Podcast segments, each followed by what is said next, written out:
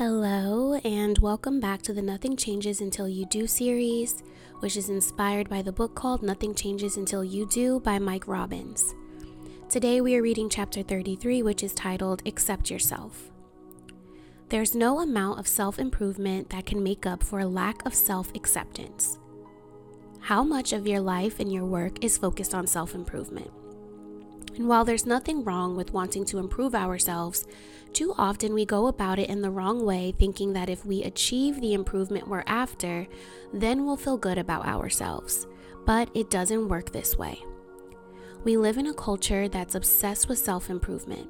We turn on the TV, look at magazines, take classes, read books, listen to others, surf the web, and constantly get told that if we just fixed ourselves a bit, we'd be better off.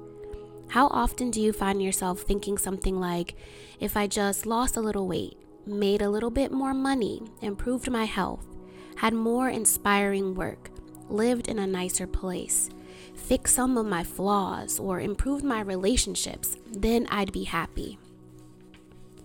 In the past few years, I've been focusing more on acceptance and less on improvement.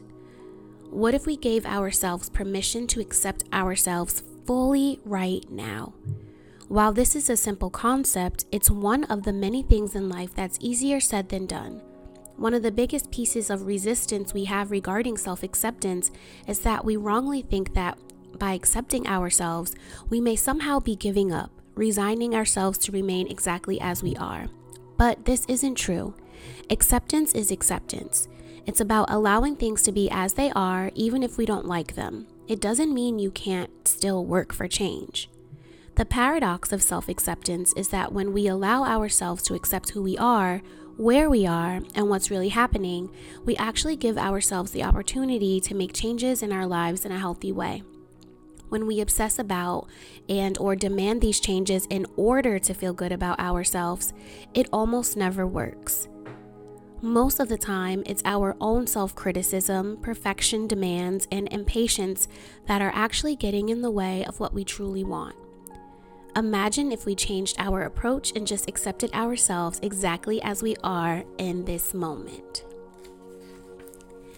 This week's chapter is very interesting to me because a lot of my content is about self improvement but I do think it's so important to remind ourselves that first we have to accept ourselves and how we are and who we are. There's nothing wrong with it. As we know with some of the affirmations that I share, I love myself. But I also know that growth is a part of life. So I encourage you to find that healthy balance. Make sure that you are completely cool with yourself first.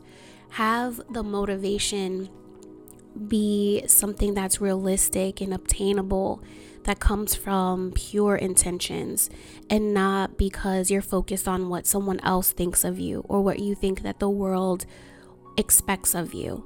As long as you're satisfied with you and you start to make those changes to have a more easy or flowing life, that's all really that you can do. I hope that that makes sense. I hope that you have an amazing week, and I look forward to talking to you next time.